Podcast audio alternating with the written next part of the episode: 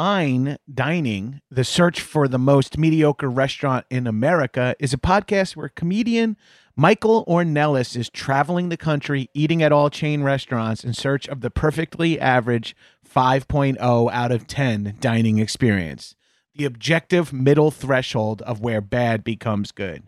Friend of the Doughboys, Marissa Pinson and John Glover were the most recent guests as they reviewed Costco's food court. It's a two-part episode that covers everything from discontinued menu items to how many Costco hot dogs they could fit in their mouths. Damn, I wish I was on that episode. I'd crush that. Head over to linktree.com/finediningpodcast, FINEDINING PODCAST, and click Bees Giveaway to enter a giveaway for an all-expenses-paid trip to your local Applebee's, the current frontrunner for the most mediocre restaurant in America at 5.02 out of 10, for you and up to 3 of your friends. And you can watch or listen to Fine Dining on your platform of choice while you're there. Enter by May 1st, and the winner will be announced on the May 8th episode. Disclaimer, $50 will be provided for transportation along with a $200 Applebee gift card. I love doing those fast read disclaimer things. Go give Fine Dining a listen, the search for the most mediocre restaurant in America. This is a HeadGum podcast.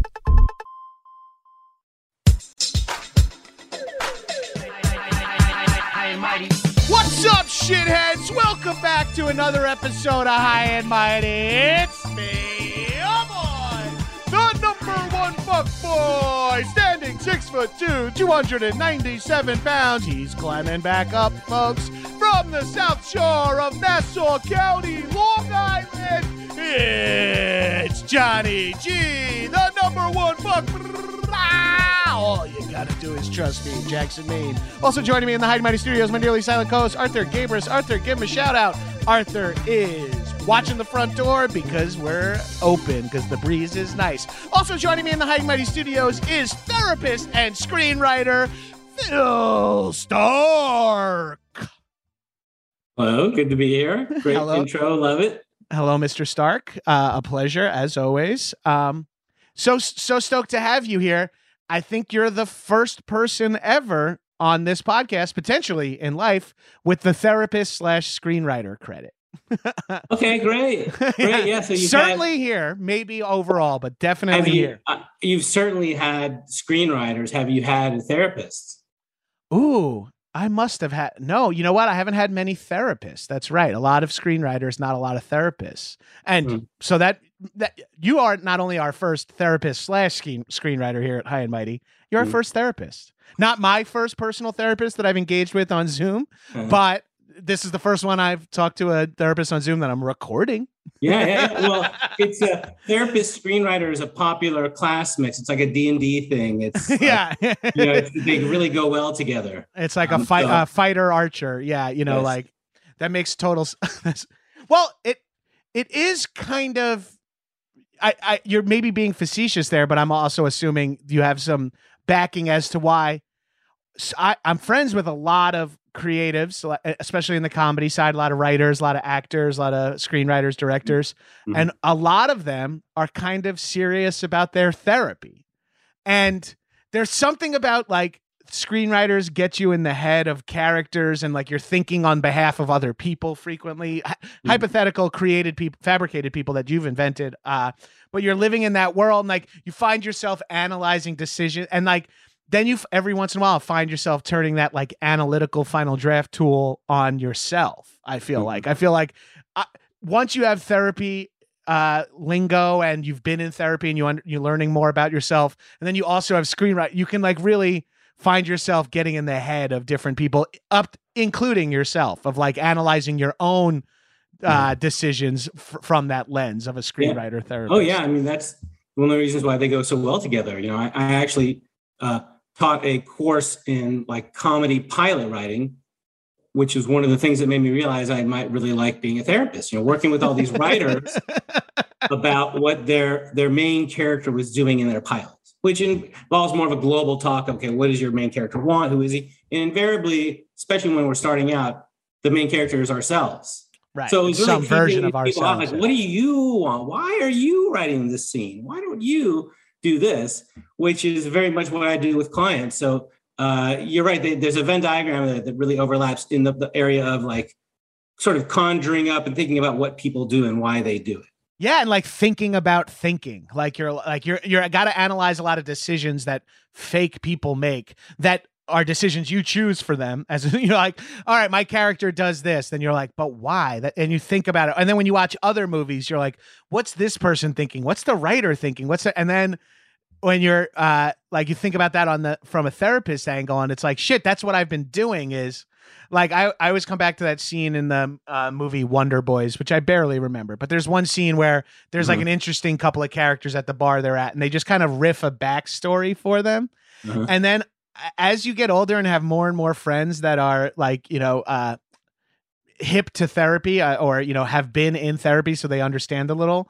And it's like you find yourself talking in like an elevated way about your friends that you never did before. Like you can find yourself being like, yeah, well, I feel like it's all shit, you know, from his dad. You know, you're like talking about like a fellow friend, and now you're using therapy that like your shit that you've used on yourself or opened up about learned about yourself. You're using it on other people. It's like, well, once you're in this field, blah, blah, blah, this. And it's like, it's so obviously coming from inside you. I love to do that. I love to like get in the heads of strangers, but in a sort of thought experiment way. But I could see the slope of being like, eventually it's like, well, now I'm in the head of the stranger.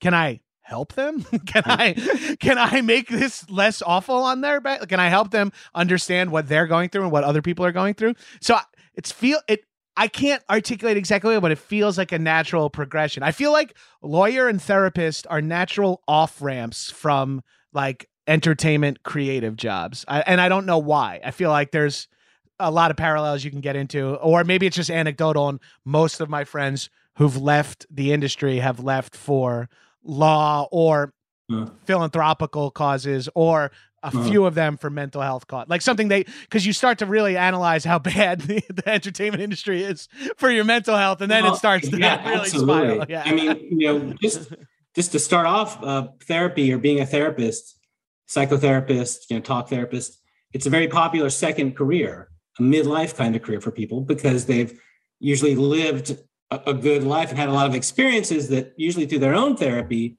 they realize that they enjoy processing and want to help other people with. So that's part of it. Then right. The second career element. I didn't even think of that. Yeah. It's a lot of like, I did this for 20 years and it's a job you can do into your 70s. It's not like dock worker. Like you can, Well, it dovetails nicely with being a writer, where I went from graying beard bad to graying beard good. And then finally graying beard good. And now I can have a great, but now, you know, not only am I sharing that experience in general in life, but also specifically working in the industry, working with especially people, comedians, funny people on those issues specific to their careers, the imposter, you know, feelings, the inner critic, a lot of things that are more specific to when you say my friends who are comedians, sort of issues that might be more specific to their work.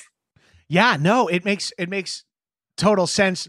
And my therapist I had here for a while, CBT, was a good guy.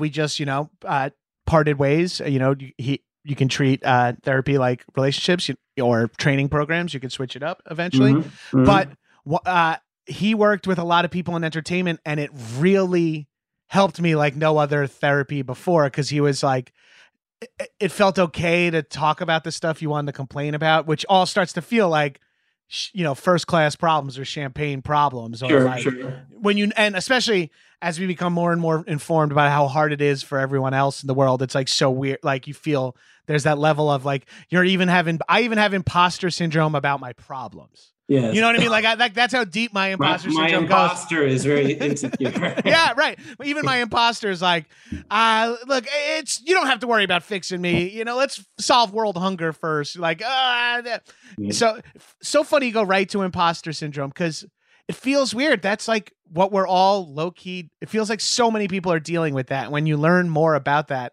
especially coming at it from the creative, arguably anything in the subjective world, and creativity lives in that like subjective gray area. But also need that laugh and what the laugh entails and what we means to us and why we need it and what we do to get it. That has all to do with, you know, feeding that imposter feeling. Right. If we felt really good about ourselves and felt like we represented ourselves well and didn't really need to strive for that, we probably wouldn't be comedians. Right. If you could exist with someone sitting across from you and they're not laughing and that doesn't bother you, then you're probably self-actualized in some way. If you don't feel the need, I have this joke is right here. I have to swing this softball. I have to take it. Right? It's happening. Right? I can't not.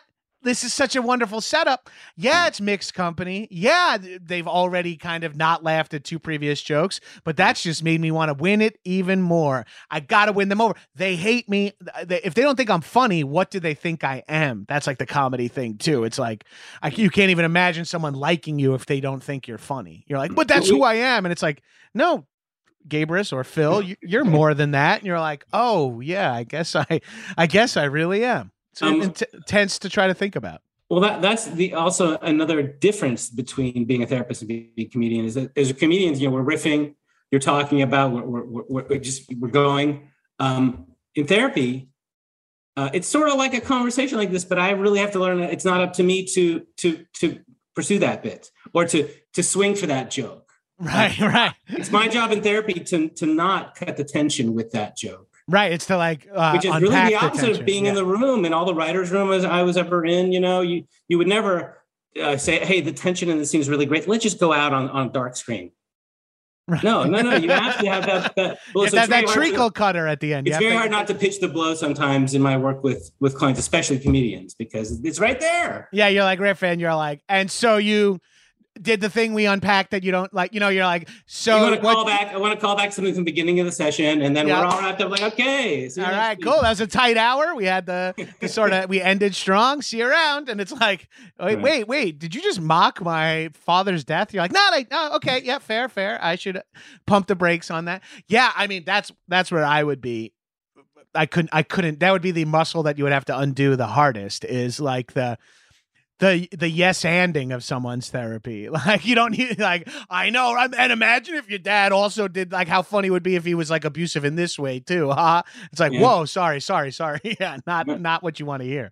And it's hard because, part of the conversation, that's a part of me that I used to love the most in my work as a comedy writer. And now I'm learning to pull back on that. But it's also hard when I have clients like who are comedians or actors who love to riff, because then I get a chance to riff a little bit, but I got to be, okay, we got a little riff here. That's fine. Now let's get back into it. And the riff, go back to therapist. Yeah. Right. I'll play along. All right. I did too. All right. You need to stop now. Let's get back to like, come on, we're working here. We're nailing down issues. Let's get back to it. Mm-hmm. Now, is there any part of you that like misses the, that's the thing about writing though, too. You could ostensibly be a therapist Monday through Thursday and work on a screenplay Friday through Sunday for the rest of your life. And technically keep this hyphenate, this immaculate, before heard of hyphenate of therapist screenwriter. You could keep that going, arguably. Yeah. Well, to be honest, I whenever I think of something creative that I'm enjoying doing that I want to do writing wise, it's not in the form of a script, a screenplay or a pilot, or not an idea for a show or an arc for, the sort of stuff that I used to come up with. Now it's, in my new book, Dude, Where's My Car-tharsis? It's become an avenue for me to channel that creativity. So I still love writing, but I really love not having to do the sort of things I did as a screenwriter involving, pitching the world of a pilot and figuring out what the 10 episode arc is going to be. And it's a great idea, but what's the franchise in this particular movie pitch? And it was really nice to find something I enjoyed writing as much, and that hopefully I was as good at it as that. So screenwriter, I will always keep that on my business card. Ideally in the future, if something happens screenwriting wise, I'm giving notes on the screenplay and not, not having final draft software for me. Hopefully. Yeah. I like it. I like that. That's a grown up attitude to have, I believe. And like, that's like, you said it earlier when you said like a second career, like you start to feel a little bit like an elder statesman in the bad way when you're like, how much longer can I do this for? How much longer can I keep up with these younger? But then there's also a part of you where it's just like, that dumb expression. It's like, no, we're not going to run down to the old bull who doesn't run down to the valley. You know, you're kind of like, you're like, I'm not going to bust my ass writing a screenplay. I know what goes into it now. And it's not exactly where I find joy. And maybe I never, like, maybe ostensibly, like, someone might not ever find joy in that without the success of, like, they find the joy in the success. And it's like, that's not going to be ideal either, because that those are so few and far between that you're going to want to play that. Needing success to make your hobby or your practice feel good is hard. Like that, that's a bad place to set yourself up for. And that's, comedy has the inherent success of laughs, but then there's also throw Hollywood on top of that. Now we're wondering about the inherent success of, like, we're talking salary, bookings, opportunities, rooms, staffings, like the shit that you get. You start to attach the happiness to that, and now you've lost the root cause of why you didn't become a comedian to get because you love scale or scale plus 10%. You became a comedian because you love to make people laugh, and you start to realize where you're like, well, why do I like to make people laugh? Because I like to make people feel good. Oh, well, therapy is a way that's worked for me to feel good, and I could potentially use this to help other people. Arguably, you're weirdly in a similar lane, even though, as you can tell by your book title, you did write "Dude, Where's My Car?" a movie, Zoltan, movie I loved. By the way, one of the longest setups in publishing history. The name of that movie to the name of the book, right? Like, arguably long enough that people are like, "Did you? I didn't even know there was a movie called Dude, Where's My Car?" Yeah, exactly. Wait, what is he even referencing here? That's like something happened. Like, I forget. It's probably The Simpsons was the perfect example for me growing up in the 80s and 90s, where it would be like, I laugh at a reference and my dad be like, "Do you even know what A Dingo Ate My Baby is from?" And I'm like, "Nope." And he's like, "Yeah, okay, let me help you unpack that a little." And you're like, "Oh." And so it's really funny. Someone, like, I picture like a 20-something picking your book up and be like, "This is what I need." And it's their dad going, "Do you know that Dude Where's My Movie?" You think Ashton Kutcher and Sean William Scott can help you? But that's a wild place to end up. And part of it, and forgive me if I don't want to put any words in your mouth, so feel free to retroactively correct me, but there's a little bit of, like, you got to let an ego go to go from being like the guy who writes a movie to the guy who helps someone else understand themselves better. That was a sort of more of a personal journey with my career that started off like blazing, and I had amazing luck and amazing work, and everything went well, and talent, luck, and determination, chutzpah, sort of all three at the same time. But I never really thought what I would do if that were to end. I mean, my whole goal, I was coming up sort of the generation after all the Friends writers had their overall deals and showed there were 30 multi-camera shows on network TV. So the idea was to create a show, get the points, reruns, pay forever, get crazy rich, and that's it. That didn't happen. It's weird how little that actually happens for people. Not something they let you know. Not something they tell you when you work out like that. I continued for years to pitch stuff, to sell pilots, to go staff places, to develop, to take meetings, to do all the things that screenwriters do. But in the back of my mind, I knew that it was unsustainable, that I did not enjoy it, and I was barely making any money. So then it took even longer to accept the fact that I wanted to do something to change, and then longer than that to figure out what it was. And eventually finding this, going back to school, getting my degree, getting into private practice training, and then to come full circle again with another, not a script this time, but a book creatively. It's been part of a long process to get to where I am now. You mentioned in there, obviously, you have to study to become a therapist.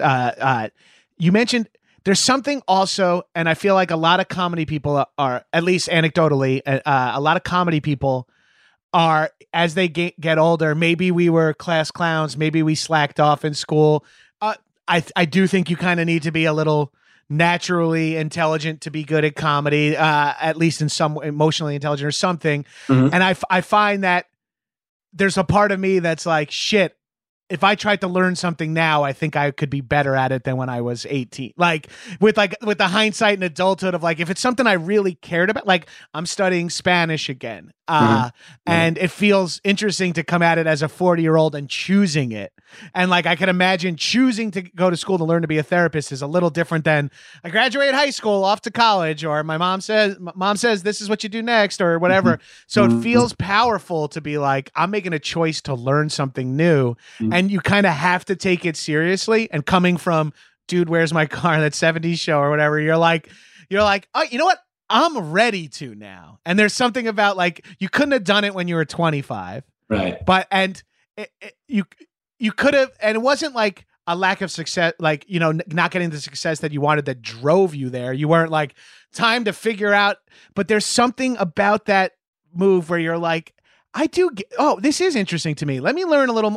And as it starts to fill up your brain, you're like, this is lighting me up more than screenwriting has in the last 8 years. It's like, well, it's hard for people and sometimes especially men to deal with that sort of midlife crisis, we'll call it, but that midlife area where they assess their career. And oftentimes they're like, wow, I've been doing this for a long time. I never intended to be doing this long. Am I going to be doing it for X amount more years? Or is there something else I want to do?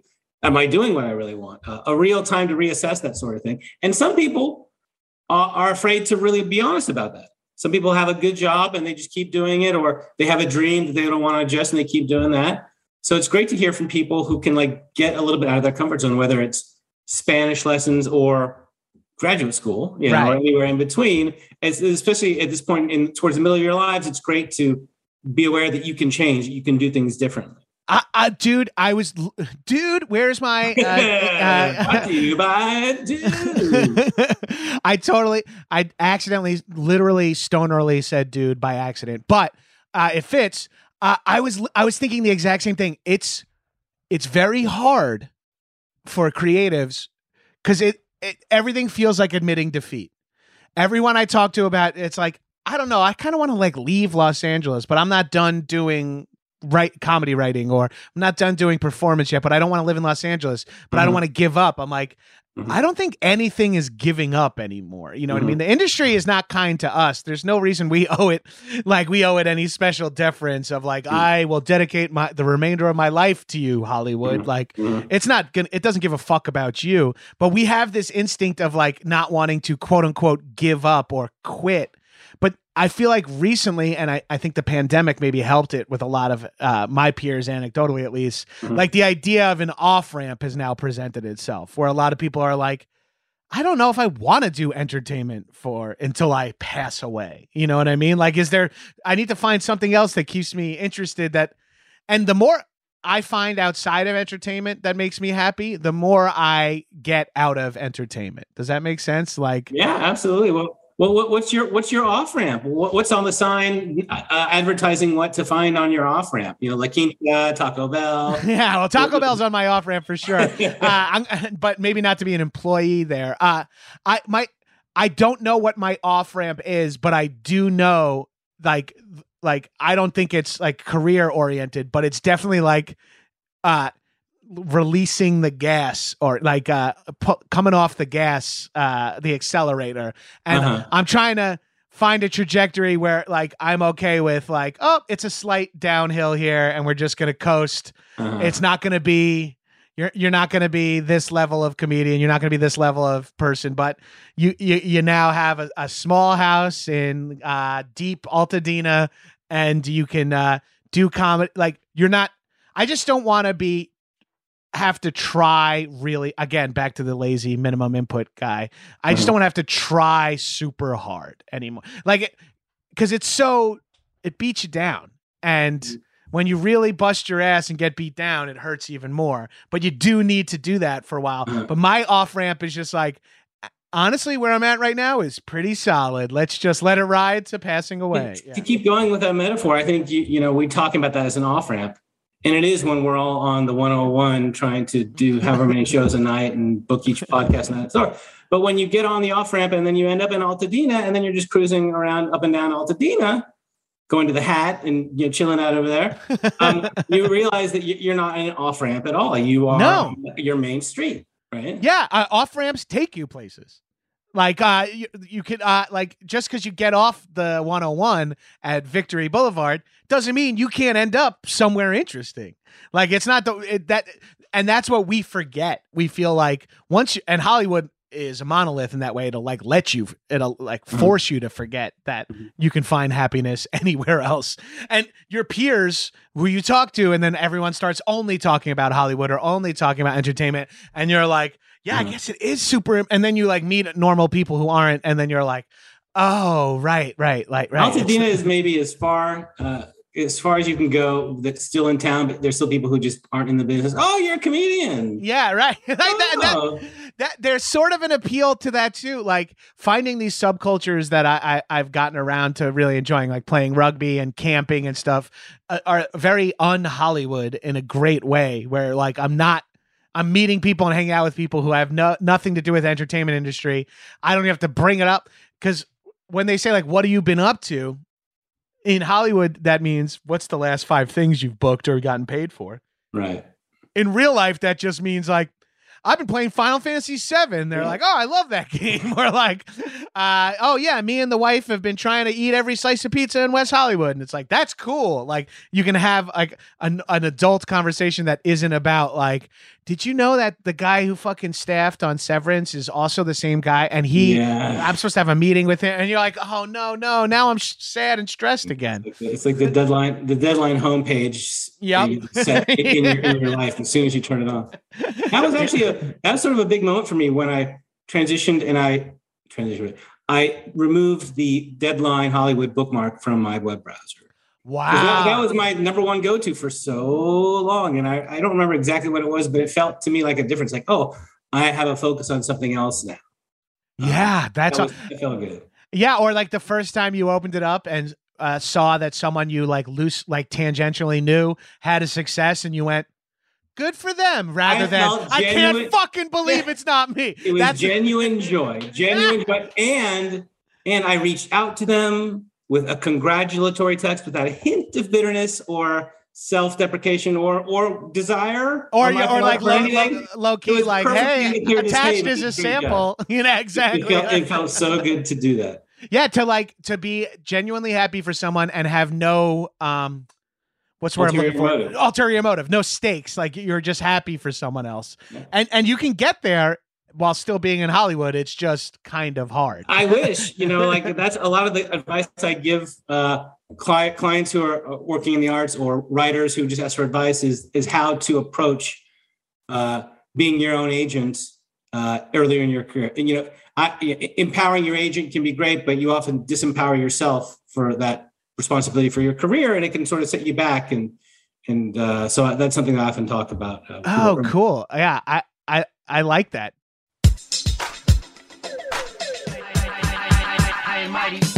We all want to turn back the clock. For some, it's vanity. Others, glory days. For me, I would like to wake up every morning with zero brain fog, a clear mind, and be as energized as when I was younger. So thank you to First Person. I can take a more active role in my brain's overall health. After witnessing the deteriorating effects Alzheimer's had on their father and grandfather's cognitive health, brothers Chris and Joe were determined to take their brain health into their own hands.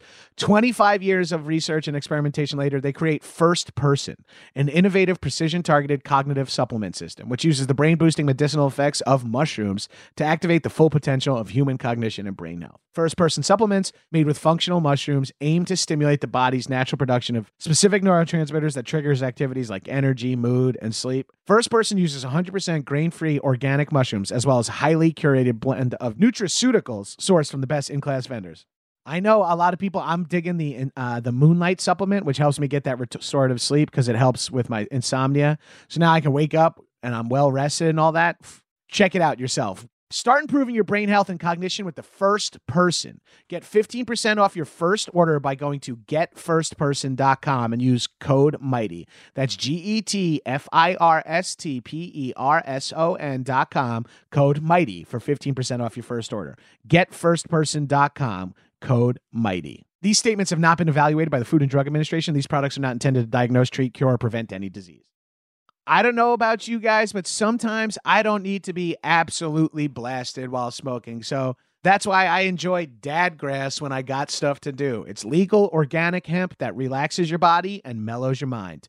Dad Grass CBD products are made with 100% organic hemp that's easy to dose, and the effects come on smooth. They offer a variety of products from their token smokable pre-rolled joints, as well as hemp flower and a variety of CBD tinctures. Enjoy the effects of CBD while keeping a clear head. All Dad Grass products are federally legal for ages 18 and over, and it ships right to your door anywhere in the U.S. Go to dadgrass.com/mighty to check out their products. That's dadgrass.com/mighty. Whether you're looking for a new buzz or a chill way to enjoy an old favorite, Dad Grass will leave you in an euphoric mood. Highly recommended for all those ex-stoners who are, some of the weed is giving them crazy anxiety now. Settle down with some CBD. So right now, Dad Grass is offering listeners 20% off your first order when you go to dadgrass.com/mighty. Go to dadgrass.com/mighty for 20% off your first order. That's dadgrass.com/mighty.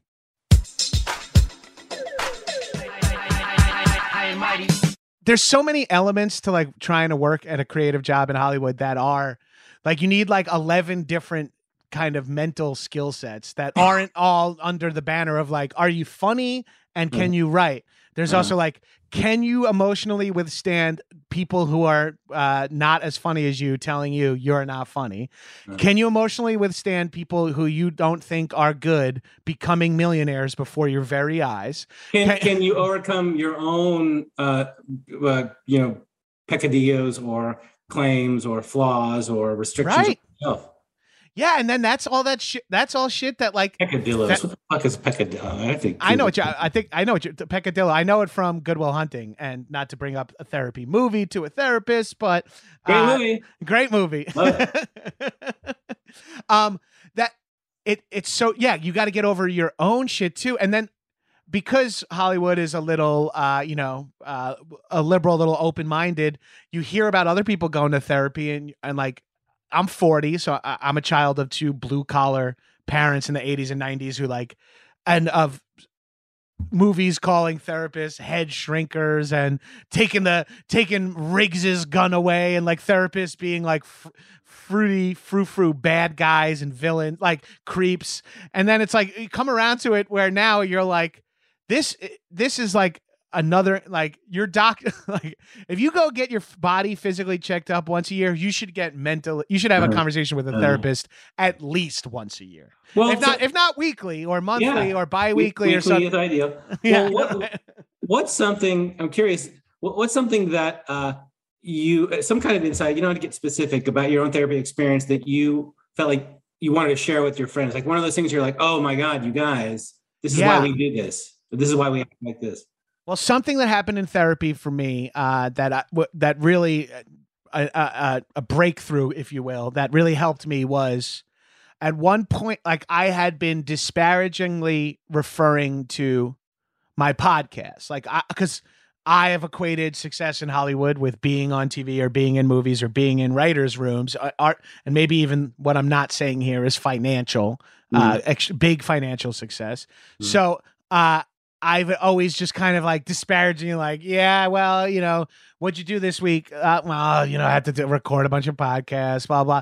And it took my therapist, who doesn't really know about podcasts, you know, like, like he's learning, I'm assuming learning from a lot of his clients, but he was like, but so you have like listeners that tune in every week that like your podcast. I'm like, yeah. And he's like, and you make a little bit of money just talking to your friends on a podcast. I'm like, oh yeah. And then he's like, and is it that different than doing a live comment? Like he just helped me understand that I was in a place of success, that I just couldn't see it because I had my goal, my eyes, I just had my eyes further up the ladder. Love it. And I didn't get off.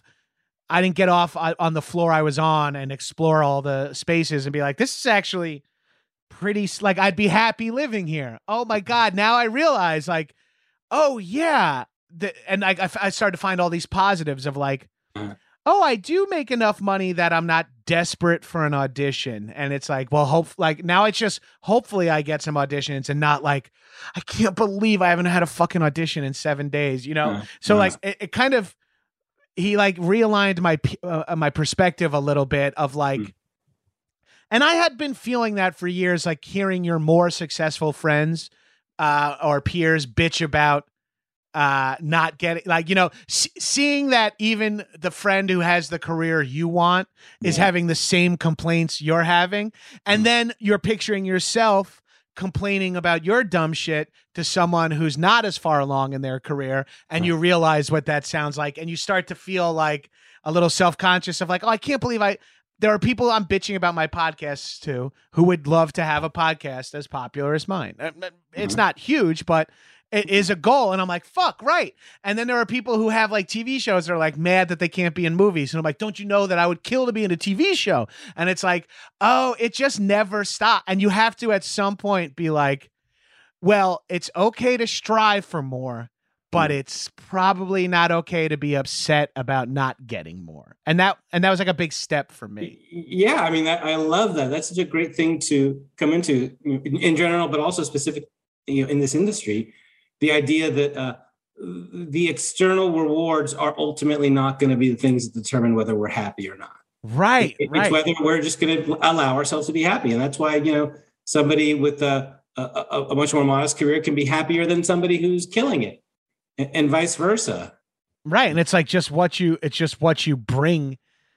It's what you get out of it, what you bring into it and what you get out of it. It's up to you to be stoked with what you like. It's up to you to realize the value of what you're having. I think they call that gratitude. Ah, that's the word. Like that cafe, gratitude. Not having stokedness. I think maybe gratitude is probably a little smoother. You're right. Right.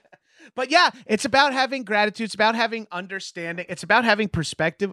And it helps to be in the industry for 15 years because it helps you zoom out a little bit more where you could be like, yeah, it's currently shitty right now. Like, because I couldn't tell you the amount of times I felt insanely desperate around the holidays because the kind of industry shuts down for a month. And like when even if you're just an improv coach making money doing that at the time, like that dies down around the holidays and you're just like, fuck, I have no money. Oh my God, I'm going to die. Like, I can't believe. And then like mid-January kicks back and some jobs start popping up and you're like, oh, right. This has happened every single year. And then you're like, I could maybe. And like, it wasn't until like 2017, maybe 2016, 2015, somewhere very recently, like way too recently, did I have the first holidays where I'm like, I'm going to enjoy the fact that nothing happens for 2 weeks in my industry. And it was the first time like Christmas wasn't financially stressful or wasn't like, because you start to attach value to working so much that when you're not working, you feel devalued. So you start to be like, around Christmas time, you're miserable because you're not working or you're not getting the validation you're seeking in these goals like we've been discussing. And then you're like, fuck, I feel like shit. Everything's going off. And then eventually you just make the turn where you're like, no one's working. It's the holidays. Just hang out with your family. Don't be stressed about. And then it's like, it happens to happen to me 9 times for the 10th time to be like, okay, this seems familiar. Relax. I love it. That's another example of this personal growth you're exhibiting, you know, like finally being like, you know what? I don't have to be miserable for these 3 weeks. Right. Why don't we just give us like a little timeout, come back and be miserable in January. Right. Exactly. It's like I can choose to not be stressed in this moment. like, I mean, often you can't. Often it's something unseen or whatever. But like frequently you could be like, I'm working myself up about this and I do have the power.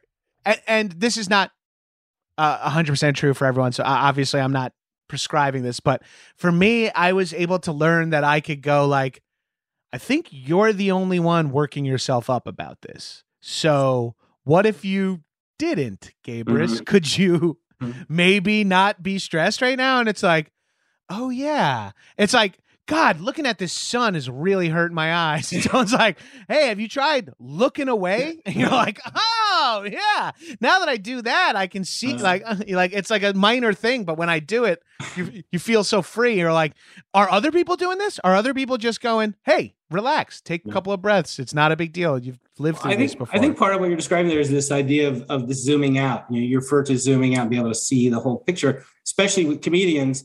You have sort of a bit part that's on and always doing the bits and sort of coming up with the material. And then you have sort of your true self. So the ability to zoom out and say to yourself, why am I doing this? Why are you so pissed off?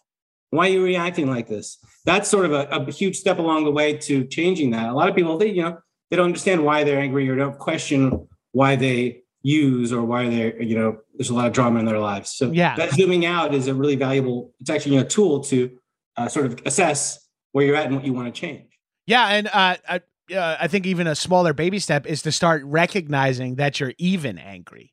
And that I had a doctor tell me one time, a general practitioner, my blood pressure guy, he's doing all the shit. And he's like, are you a stressed person? I was like, no, I'm like a stoner who's works in comedy. Like my job's not, he's like, he said, are you an anxious person? And I was like, no. And I describe him like, I'm pretty comfortable. And he's like, you're thinking of like social anxiety when I say, are you an anxious person? Mm-hmm. But I'm talking about like, do you feel unduly stressed in situations that shouldn't be that stressed? And I was like, oh yeah, all the time. He's like, that's anxiety. And it took me to realize that anxiety wasn't what the like 90s, like Woody Allen, there's got to be a better example. Can I turn here? Am I? Yeah, exactly. I'm like, sorry, ooh, excuse me, pardon me. Oh no, I'm stressed, and like this situation is overwhelmed. Like, and you're like, oh, it's that I don't have. It's the neurotic, right? Exactly. It's getting side version. Yeah, it's getting being neurotic and anxiety confused because they do kind of go. And then when you realize like, just because I don't need to breathe into a paper bag every once in a while, I am experiencing anxiety, and that shit is just, slow, it's just slightly redlining your fucking engine all the time. You're like, I could probably drive this thing a little smoother, and having that was also a big conversation. That's the conversation that led me to go into therapy. Of like, I had always been like, I'm chill, I'm laid back, I don't need therapy, I talk to my friends, and then I have, and people were like, and this is the sentence I say to people who aren't in therapy, who maybe have some resistance to it via toxic masculinity, fear of change, rerouting their brains or whatever. I'm like, it's nice to pay someone that like, and you are authorized to bitch to them. Uh-huh. Like you are like, and people are like, well, yeah, I know. I just like, I talk to my partner about that all the time. And it's like, you complain to your partner all the time. And you're like, yeah, it's like, wouldn't it be nice to relieve them of 1 hour of that? How much would they pay to have you? Right. Ask them if you'd be like, hey, would you rather be bitch to someone else for 1 hour so you can like, how much would you pay? Right. It's off your hand. And it's dumb, and it's a real mouth breather way to explain it. But I think I've opened my the eyes up to some of my peers of just like venting to someone professionally. Don't even worry. Don't even like, they'll never be able to fix me. Fine, believe that. But sitting across from someone who's listening while you bitch and doesn't have any, no guidance in your real life, like doesn't have any. They just want you, like they're not trying to get anything off of you. They already got the money for the session. It's like they just want to help you. Mm-hmm. And like your partner or a coworker or a friend, I'm not saying they have ulterior motives, but they have like other lives. Like they're not asking you to talk to them for an hour about mm-hmm. this. Like, and it's very freeing to relieve your partner or your peers or your friend, or your coworker, your office mate of that drama dump every once in a while when you bring it to your therapist. Like it. Well, and there's I love that comparison. And then there's the deeper sort of level beyond that, which is that after a client needs to vent and complain, then the next thing we talk about is, okay, why? Right. Was it so important? Now, oftentimes your partner, your friends, they don't want to know. They want to know why. That's the Pandora's box there. Yeah. Well, you're stressed out. Okay. That's good. Why? Well, listen, it's late. That's when the professional comes in, and because the thing is to be curious about, okay, why did we vent about that particular thing? There's something there. Yeah, there's a root cause at least, and we can help you with the symptom of venting your feelings here, but like eventually we got to get underneath the hood and figure out what's going. Like we can plunge this toilet as many times as we want, but we got to get the therapist over here to like take a look at some of the pipes underneath the building. Well, like, that's one of the chapters in the book. It's the comparison of therapy to a mechanic, and sort of in the same way that you'd mentioned, like physical checkup with mental checkup. Getting your car tuned up is a lot like therapy in that you can put off getting those rims replaced, but your car's going to run a little shitty. It might break down at any moment. Eventually, you're going to have to address it. Right, and then it's going to be an emergency where you need rims stat. You know what I mean? Like, and whereas instead, like, you know, and I think there's something there, like. Especially amongst my like people I grew up with, like coming from Long Island and coming from like jock culture, everyone is very into fitness and mental health, physical fitness. And then there's even now like amongst these people that I'm friends with, like there's even more like of an understanding of like, it's not about even looking good. It's like, I want to make sure my back stays strong so I can stay upright for there's a little bit of longevity ideas of like, I want to be able to run with my kids when I'm 65 or whatever. And then it's like, there's a lot of that. And those people still haven't turned the corner on. I'd like to also address some of these deep seated like things I've got going on mentally. And it's like, it's hard to even get those people that are like, your psoas tissue is very important. You got like foam roll that. It's like, well, you know, your brain is like, I don't have time to talk to a therapist. It's like, wait. You do 3 different workouts a day and you make like 5 different kinds of smoothies. You're on 100 supplements, but you don't go to therapy. Like it feels like you're working on the paint and buffing your car constantly. And the engine is like on fire and you're not looking at it to keep the mechanic. Analogy going.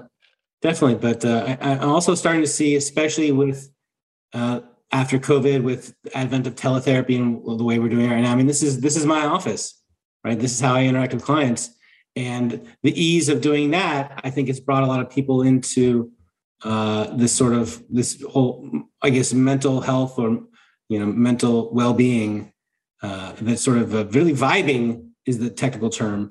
I believe. Yeah. I learned that. You learned that in therapy school. We be vibing. It's interesting because I was going to say that next too, because there is the awkwardness of going to an office, or there is the stress of an extra commute each week of like drive to. I picked my therapist by proximity. I needed a therapist that I could walk to because I just wanted to have one, and I ended up getting along with him pretty well. This was pre-COVID. Pre-COVID, yeah. This was like about 6 years ago, and then we kind of, or 5 years ago, and we kind of stopped once we went to on the phone during COVID. It kind of died down during that time. I just wasn't having new things in my life. I had no like. I was just like, I'm retreading every week of like, yeah, you know, weights. I ate healthy this week. You know, I worked hard. My productivity was there. Like all the class, you just like re-up the. So I needed. I wanted to start with a new therapist, but the people who are maybe uncomfortable with therapy, Zoom sound or like teletherapy sounds better because you could do it from your house. You could do it where you feel comfortable. There's still some privacy there. There's still some privacy. You don't feel like someone's going to see me going to the therapist, which is an old holdover, but some people do still. I know adults who are fucking work in the health field, that nurses and shit are like therapy, you know, and I'm like, what? Would you prescribe that for someone? No. Oh, okay. Interesting. Also, people got more comfortable with the idea of tele-anything, and which I think is interesting because a lot of people are like, come on, my therapist is not going to be able to connect with me over Zoom. But then you have like 40 work meetings over Zoom, and you're like, oh, I've adjusted to this. It doesn't feel as – this feels more intimate than it previously even did. Like, so did you you sort of cycled through – because, you know, therapy, a lot of people don't sort of learn ahead of time that therapy ends. Right. But oftentimes people come to therapy when they're in crisis, and they get the guidance they need and the tools to help change the way they feel. And eventually they get to the point where if you're going in every week being like, I'm not sure what I'm going to talk about this week, it's time to talk about possibly stopping. And people often do. Mm-hmm. And then they set free, and then eventually maybe they come back years later for some more therapy. Yeah.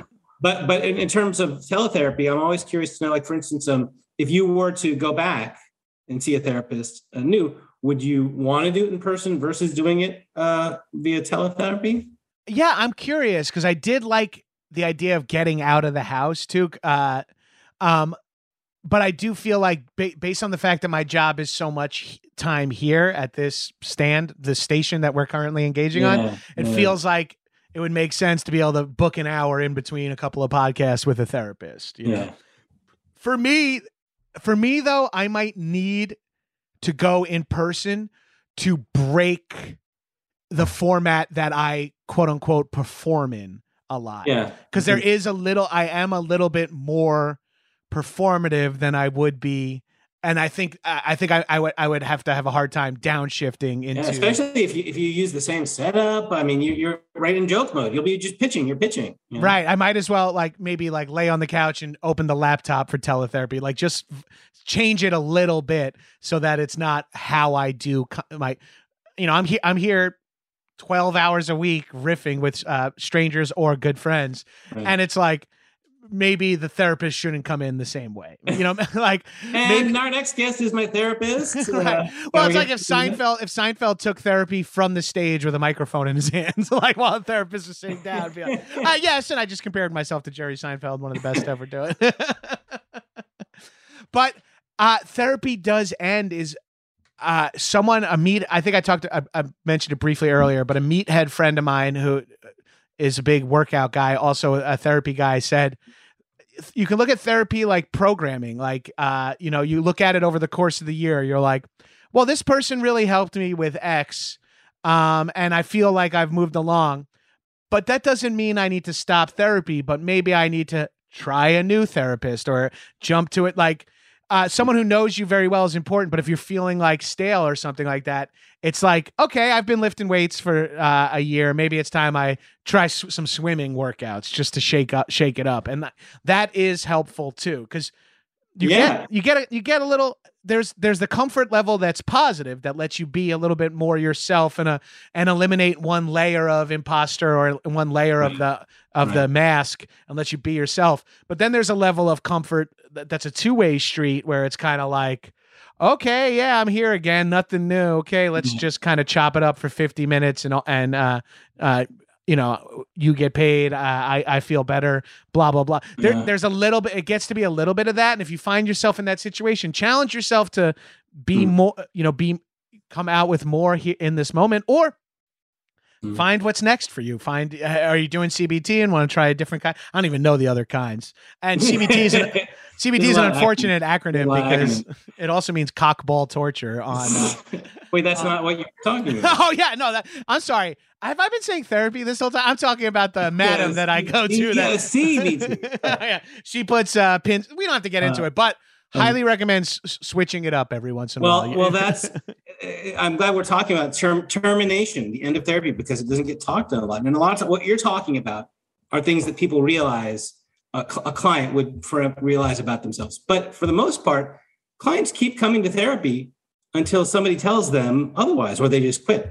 And as a therapist, it's my job to be able to say every now and then to a client, you know, hey, we've been seeing each other for 6 months now. That breakup went really well. You seem really great.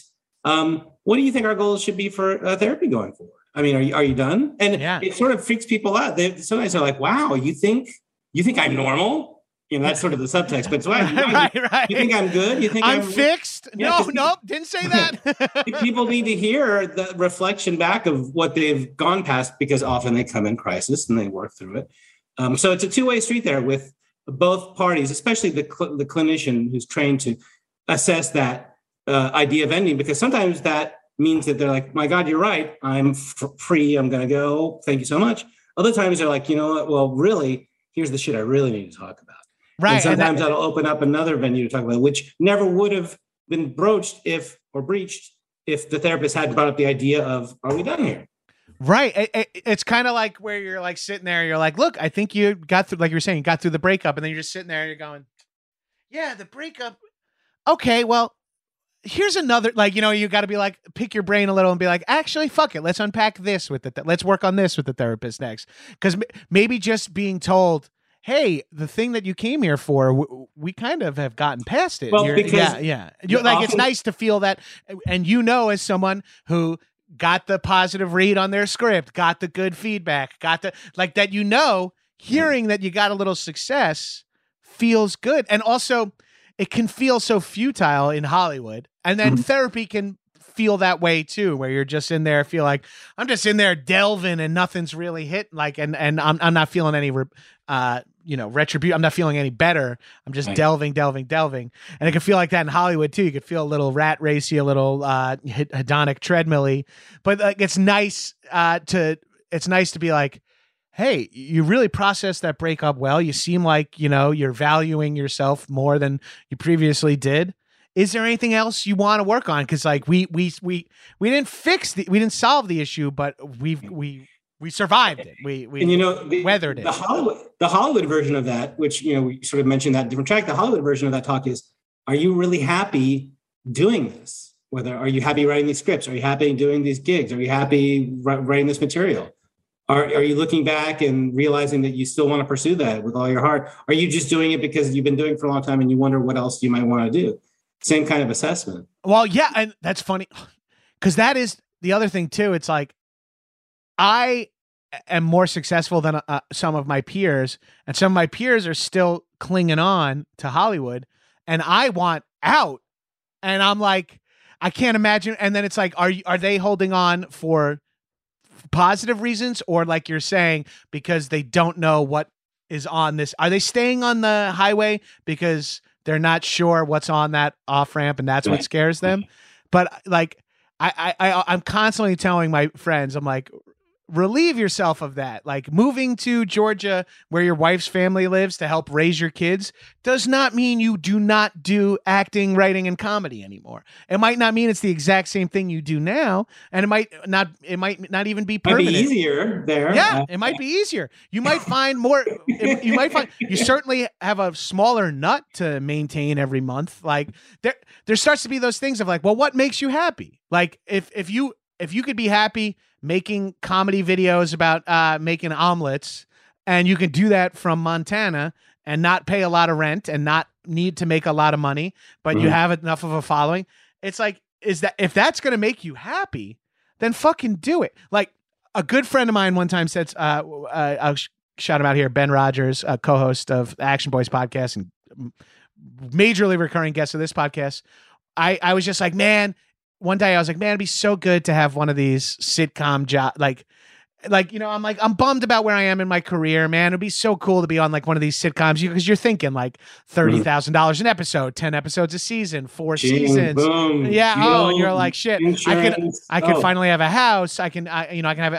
I can have a dishwasher.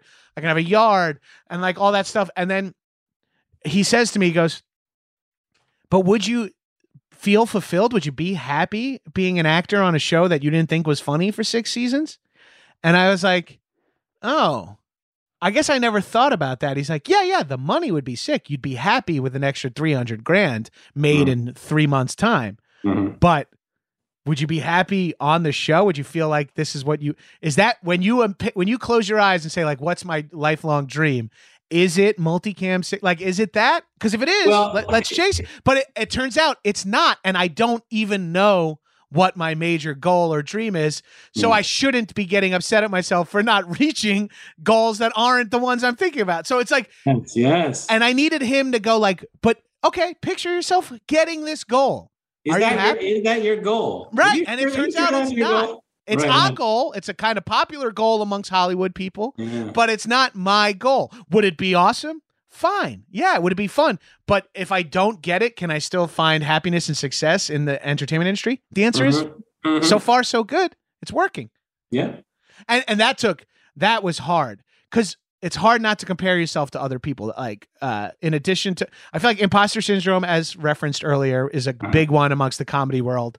And then, well, bitterness. Is, it's that poison. It just nobody is any happier for bitterness, and the person who's affected the most is the one who's doing the bittering. Right. Being upset that someone else is successful does not affect that other person or the gig that they got. It only affects you, and it only makes... Only badly, too. Only badly, too. The amount of shows I wouldn't watch or movies I never watched because I auditioned for them and didn't get... Like, now the list is too long for me to do that. I can't watch anything now. Yeah, right, exactly. It's like, I failed at so many auditions. And it's like, but in the early on, you're like, I'm not watching that movie because Josh Gad got the role I want. I'm not watching that movie because Henry Zebrowski got the role I wanted, whatever. And it's like, eventually you're like, well, I'm the only, if I want to watch that movie, I'm only limiting myself here. Like, it's not like someone's going to go, that's honorable, you deserve the next audition that comes your way. No, that doesn't happen. Being mad about someone else doesn't get you the career. Even being, and the other thing that really opened up my brain, again, not really in therapy, but something you just have to learn perspective wise, is that it's like, there's just so much failure baked into this industry. Like, there's so many people don't get auditions. Like, only one person does get them. That means if there's 3 days of it, there's 28 people who didn't get it. And you're like, right. And like, those are 28 people who, if you saw them, you'd go like, man, what an amazing career you have. And they'd be like, well, no, I'm still mad that Josh Gad got this role in a movie. And it's like, no, but you shouldn't be. And then you realize, who am I talking to here? Like, I might as well be talking to a mirror. Like, you shouldn't be. That's just the people who actually tried. Right. There's the people who couldn't even get the audition. A lot of the work is people who are so paralyzed by this, it prevents them from creating the art that they profess to want to make a career out of, which is a really interesting conflict when you have this desire to perform in whatever way it is, but this inner critic that's so strong that it prevents us from doing that kind of stuff. The inner critic is too real, man. Like, it stems from developing good taste in the art medium that you want to work in. And then your taste gets good in movies, and then you write a movie and you're like, this sucks. And it's like, yeah, of course it sucks. It's your first movie. Like, keep writing. Like, And it takes so much to understand that, because you just want to be like, well, I'll never be as good as my favorite movie. And it's like, yeah, fine. That could be true. You know, there's places for movies that aren't the best movie ever made. Like, Godfather's got a slot. Sure. There's tons of other spaces to be like it could be like, take me back to writing Dude, Where's My Car? Are you feeling imposter syndrome at this point, or are you got a full head of steam of confidence? Well, you know what, I think honestly, there's a certain amount of imposter syndrome there. I think because I spent a lot of time before that writing scripts that were more not formulaic, but adhered to the model and what was selling at the time. Yeah, and Dude was something completely different. And when you write something completely different, it frees you up to feel like, well, you can't judge me by anybody else, because whoever did something like this before. So you can't tell me that this isn't as good as whatever romantic comedy this was, or whatever family comedy this was. So I think maybe subconsciously that sort of drove me to create something much different, because I felt like I would be less judged. Maybe. Right. Because you're not putting it up against all the other, like, it stands out as like, well, you can't really compare this to blank. Yeah. It's not the same as Moonstruck or whatever. And you're like, yeah, no, I'm trying something different. It's here. The anti-Moonstruck. Arguably, yeah. Antithetical. And that's a movie that was unusual, has come out and has had weird staying power. And it's something that took you to just like rip, like just focus up and rip through it and make it happen. Like, I know that feeling so well. Like, I have so many ideas, and then my execution never feels the way I want it to feel. And you're like, ugh, this is kind of lame. I don't want anyone to I don't know what this is. Here, I'll pretend you're my therapist. There's a parallel I found in my career, in my creative, like, sort of storytelling career, in my writer's career, in addition to my love of video games and specifically role-playing games. I have rarely completely finished a role-playing game, but I have definitely played like 9 different characters with 9 different class builds up to a pretty high level, because I'm like, I find myself always going like, do I want to play a wizard like all the way through this game? It's like, no, I should do archery for, that'd be fun. A guy with a bow and arrow. And then I do that for 20 something levels in Skyrim. And I'm like, but do I want to beat the game as this? I feel like I want to dedicate more. And what I'm doing is like, there's some sort of like self-defeating prophecy that I'm doing in there. I'm like getting in my own way to not have to worry about failing on my own terms of like, no, this screenplay is not the right answer. It should be this, this pilot idea I have. And I start working on that and it's not as gangbusters or coming as easy as I wanted to. So I start to go like, well, this probably isn't what I should be doing career-wise. Mm-hmm. Then it's like, no, you just got to know that there's, when it's feast and famine, it rains and pours. Like, you know, you got, so imagine I'm your client and I'm talking to you about that. Like, help me unpack what that might be. I love that because it reminds me of my D&D experience. And what I love the most was creating the characters. I love rolling the dice. I'm going to roll. This guy's going to be a cleric. So I'm going to roll wisdom 5 times. And if his constitution's not bad, I don't care. And then this last one's going to be a monk and he's going to have psionic ability, which means I have to roll a 0-0, but I got time. Right. And so I love that part of it. The finishing, not so much. So what I think it is, it's creatively, it's this urge to start, to begin, to be inspired, but then realizing halfway through, I don't know how this is going to end. So maybe you're not as concerned with the ending because as you were telling me that story, I thought immediately of the pleasure I took in the very beginning of the character creation and not climbing up at the end of the adventure out of the mine shaft. And right. That's how I feel too. It's more fun. And there's something about it because it's early on and it's like the world is wide open maybe too. And you're like, oh shit, anything can happen. And then as you start going down a path, you're like, is this good? Is this good? I'd rather, you know what? Let me go jump back and make a cleric. That would be more fun. You know, like, and there's something because I love brainstorming, but I don't have a lot of follow through, which I think is like, why I've always found myself in improv and podcasting because I don't have like that work ethic. At least that's what I say about myself. But maybe, again, that's an excuse so that I don't. Oh, you don't enjoy it. I mean, some people really enjoy taking the words and putting them on the page and reworking them and changing them in the puzzle. Other people just love to fucking let it out in the moment. And the moment is where it lives. And they just, it's not so much lack of follow through, but like, that's not my thing. I don't like to go home and conjure the words. I like to be right here and do it in person. I'm coming back for a second session with Phil here because that is what I needed to hear is that it's like, okay, it's just, it doesn't excite you as much.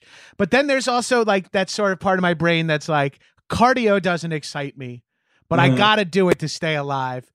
I probably should learn the follow through skill set, like at some point, if I really want to but do I even want to? And do I just want to make a pilot because that's a success. That's a success that my manager understands. That's a success I've seen other people have. And I want that. That's how it works. That's how it works. Right. And I want that. But do I want that because I'm like, I got the perfect pilot. The only person to tell that story is me. Or do I want it because it's like, that would be good to have. And that feels like now if I'm being, you're finding that level of honesty with yourself where you're like, how serious am I about this? Like, if I am, I got to buckle down and do it. Or if I'm lying to myself, what if I absolved myself of having to have the follow through? Well, I had a big moment like that about a year ago. Not such a big moment, but I had a spec that a previous manager had wanted to take out. And I told her, listen, you can always bring it out, whatever you want. And she put it together with an agent and an actor who was going to secure financing internationally. And they wanted me to be the showrunner and they wanted me to put together a deck. So I put together a deck, and it was a pretty shitty deck because I don't really do decks. And again, another skill set that you need in this industry that isn't. You need that now. You need that. Yeah, and if you're an actor, you need to know like how to take good photos. You need to know how to pick a wardrobe for yourself. You need to know how to try on clothes. You need to know how to do taxes. There's like so much shit that comes into Hollywood that you're like, what the fuck? This is part of this is like trying on khakis that fit well for a fucking scene. Like this is a nightmare. So I did the shitty deck. She said, this deck is pretty shitty. I said, I know, I'm really not feeling it. And basically, I said to her, you know what? I don't want to be part of this project anymore. I think I'm done. And she said, well, if we sell it, you'll be the showrunner. Right. And up until that point in my life, the whole goal was to be the showrunner all through 70 show, South Park, all my gigs, always going to be the showrunner. And finally I was able to say to her, I don't want to be the showrunner. In fact, I said, I don't think I want to be the showrunner. I don't think I want that. And it was a big moment. Like you're saying, you spend a lot of your career thinking you want something, and sometimes it changes, and it's hard for you to actually have that moment where you can adjust and be like, oh my God, maybe I don't want this. And it really freed me up to sort of pursue this, what I'm doing now, which is something I really do want. Yeah. See, that's so rad. That's strong because it is the lore. There's a 4% chance that show would ever go, and I'd be running it anyways. I mean, right?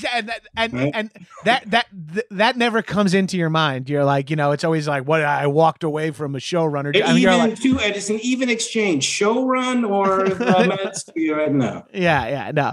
And that's fucking wild, and that's a powerful moment. Like you hear from a lot of freelancers, like, the most powerful thing you can say is no. And it starts to feel like you forget that you're allowed to, mm-hmm. like, cause you're supposed to be so grateful for having opportunities, but that you forget, oh, I could just say, honestly, I think I'd be like, without, you don't have to tell the person you're saying no this, but you're like, I'd be happier if I didn't have this on my plate. And like, mm-hmm. once you realize that, you're like, oh shit. Like I have control over my own happiness in the future. Here's another big, we'll wrap this up shortly, but I'm excited to tell you about another therapy breakthrough that just came to me. My therapist and I kind of started talking about the concept of, future Gabrus, Gabrus 1 month from now, Gabrus 1 week from now. And then even for me, what we started to really talk about was Gabrus tomorrow.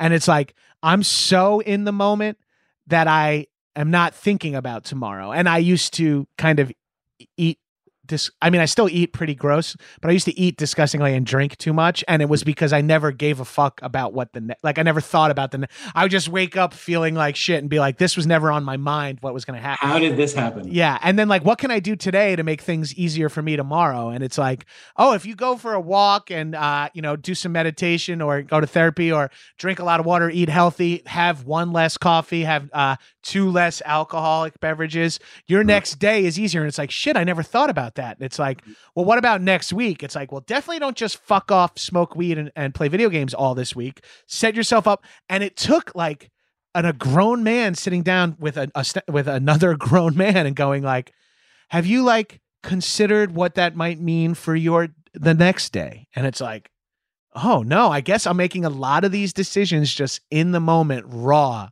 without consider, and that's without getting into like thinking about other people when you make decisions. I'm still in the narcissistic phase. That's a whole another. Yeah, but at least I'm in the future. At least I'm not living exclusively in the now, and that was huge for me. And stuff like, wow, if I exercise 4 times this week, I feel so much better the next week or the next day. And not just in physically, I feel like when I go to these auditions, I'm more confident. And when I sit down for a podcast or a general, I feel better about, and I'm like, oh my God, I could be feeling like this all the time. And all I have to do is remember how good this feels and recreate it and recreate it and recreate it. And that it's still few and far between that. You unlocked something there. That's not to say that it's how you live your life all the time now, but you saw the light. Yeah. And that's truly helped me. And that's like, I find myself being like, you know what? No, I don't need to spark another one right now. Let's not watch another episode of this show. Let's go to bed. Let's go to bed 1 hour earlier and my tomorrow will be better. I have to wake up. I have an 8:30 blank. And it's like, I can choose to lose an hour of sleep because I got to see another Obi-Wan, or I could fucking sleep and wake up and be better tomorrow. And it's like, oh shit. Cause Obi-Wan will be there tomorrow night. Like, it's like, they're real quick too. They're just like, but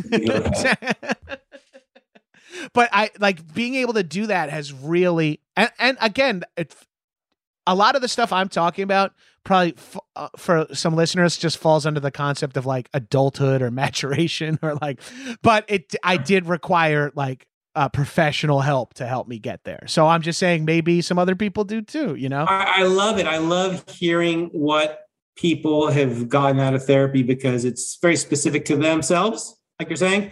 But I feel like one of the whole points that I love about self-help books, about why I wrote one, is that it's a shared experience. That I love reading about people who are depressed. Because when I'm depressed, that's all I want to hear about is how other people are depressed. And it makes me feel better. It's crazy how something so specific can accidentally also be so universal. It's like, this seems like such a specific problem to me. And other people will be like, yeah, eliminate the specifics of pilot auditions or pilot tests. And I can pretty much, I think I'm experiencing the exact same thing as you. And you're like, oh, fuck, right. We are all sort of obviously similar fucking beings.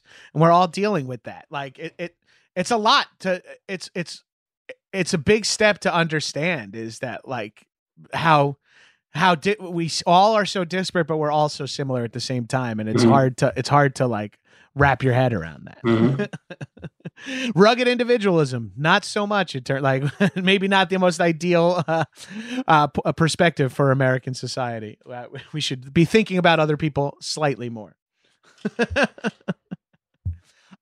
Phil, we've talked a little bit about your new book. Why don't we give we'll have it, the link in the show notes. You'll tell us whatever link gets you the highest commission or best numbers. But tell my listeners, who I think know how to read, a lot of them do at least.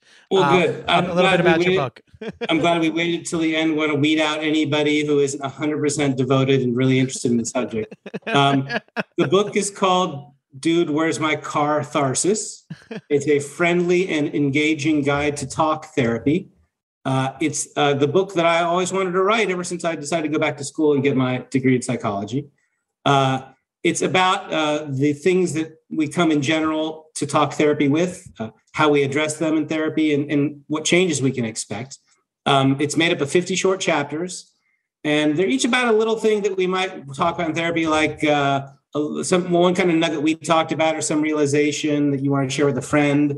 That would be a little chapter. It would be about all the things you can expect for people who either have never been in therapy or are curious about it, or sort of fall into the sort of general area of this sort of growing awareness of mental health.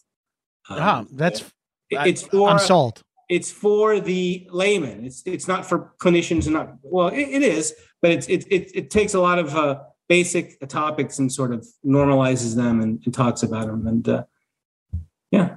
No, that's awesome. And that's a book only truly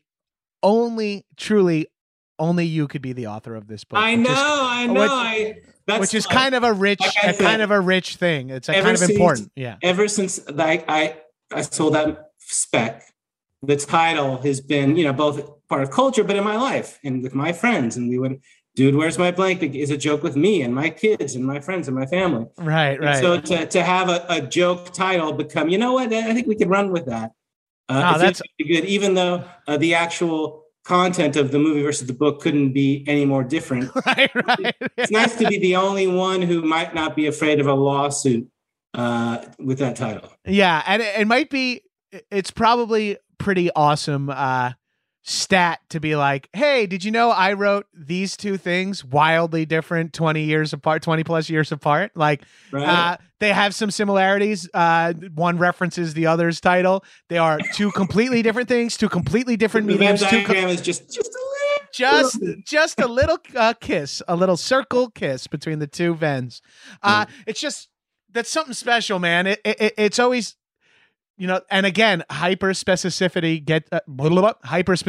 get you to hyper universality as well. So it's like only the guy who wrote Dude, Where's My Car and Dude, Where's My Car-tharsis can have done this, and we get to reap the benefits from that. So if you're new to therapy or even old to therapy, pick up Phil's book, Dude, Where's My Car-tharsis. It's, I'm assuming, on Amazon, but we'll put it's available on Amazon. Yes. We'll put whatever best link for you is, and maybe we'll find one. I guess if you're trying to buy mass market books and you normally use Amazon, this is not a plug for anything in specific, but bookshop.org tries to use local mom and pop bookstores based on the region you live in, and also donates a portion of the profits to like bookstore funds or for mom and pop bookstores. So it If you can wait more than 2 days, I recommend bookshop.org. If you can't wait more than 2 days to read Dude, Where's My Car-tharsis, then this episode did exactly what we wanted it to do.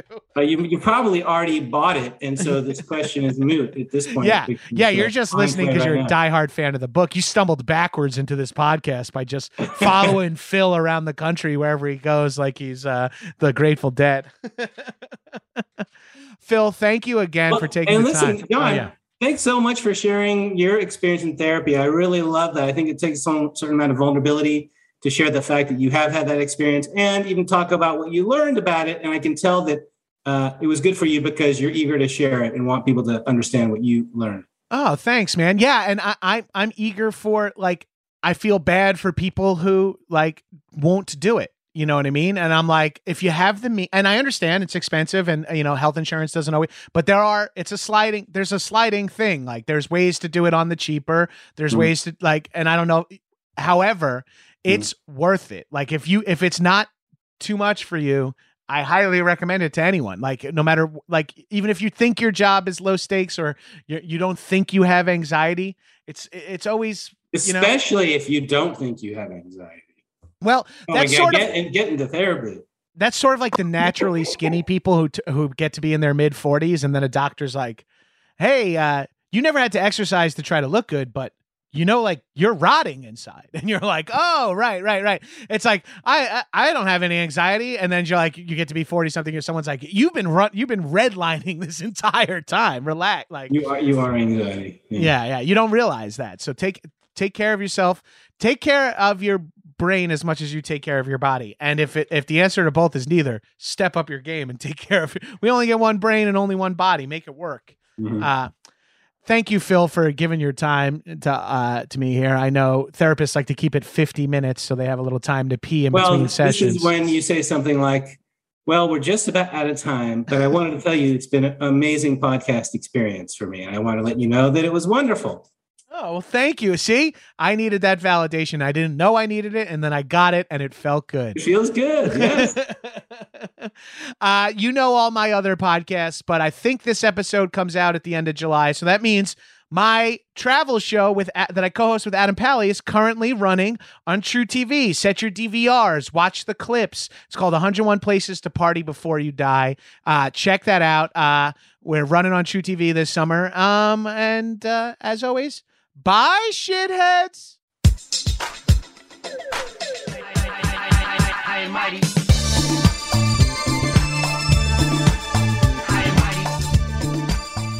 Hey, now that the episode is over, time to get a little serious. While Americans overwhelmingly support the right of an individual to make their own decisions about abortion, unfortunately, that right is no longer protected everywhere in the U.S. The Supreme Court overturned Roe versus Wade on June 24th. Whack! Abortion is a basic healthcare need for millions of people who can become pregnant. Everyone should have the freedom to decide what's best for themselves and their families, including when it comes to ending a pregnancy. This decision has dire consequences for individual health and safety and could have harsh repercussions for other landmark decisions. Restricting access to comprehensive reproductive care, including abortion, threatens the health and independence of all Americans. Even if you live in a state where abortion rights are upheld, access to safe medical procedures shouldn't be determined by location, and it shouldn't be the privilege of a small few. So you can help by donating to local abortion funds. To find out where to donate for each state, visit donationsforabortion.com. That's the number 4. If you or someone you know needs help, or if you want to get more involved, here are 5 resources. 1. Shout Your Abortion is a campaign to normalize abortion. 2. Don't Ban Equality is a campaign for companies to take a stand against abortion restrictions. 3. Abortion.cafe has information about where to find clinics. 4. PlanCpills.org provide an early at-home abortion pills that you keep in your medicine cabinet. And 5. Choice.crd.co has a collection of these resources and more. I encourage you to speak up, take care, and spread the word. I think what this all fundamentally comes down to is let's just mind our own fucking business, okay? If somebody wants to do something to their body, let them. That's it. It's their body. We don't get to choose that for them. That's called freedom, remember? Okay. This has been John Gabrus, host of High and Mighty, saying thanks for listening to the episode. And come on, speak up, take care, and spread the word. Love you, shitheads. That was a HeadGum podcast.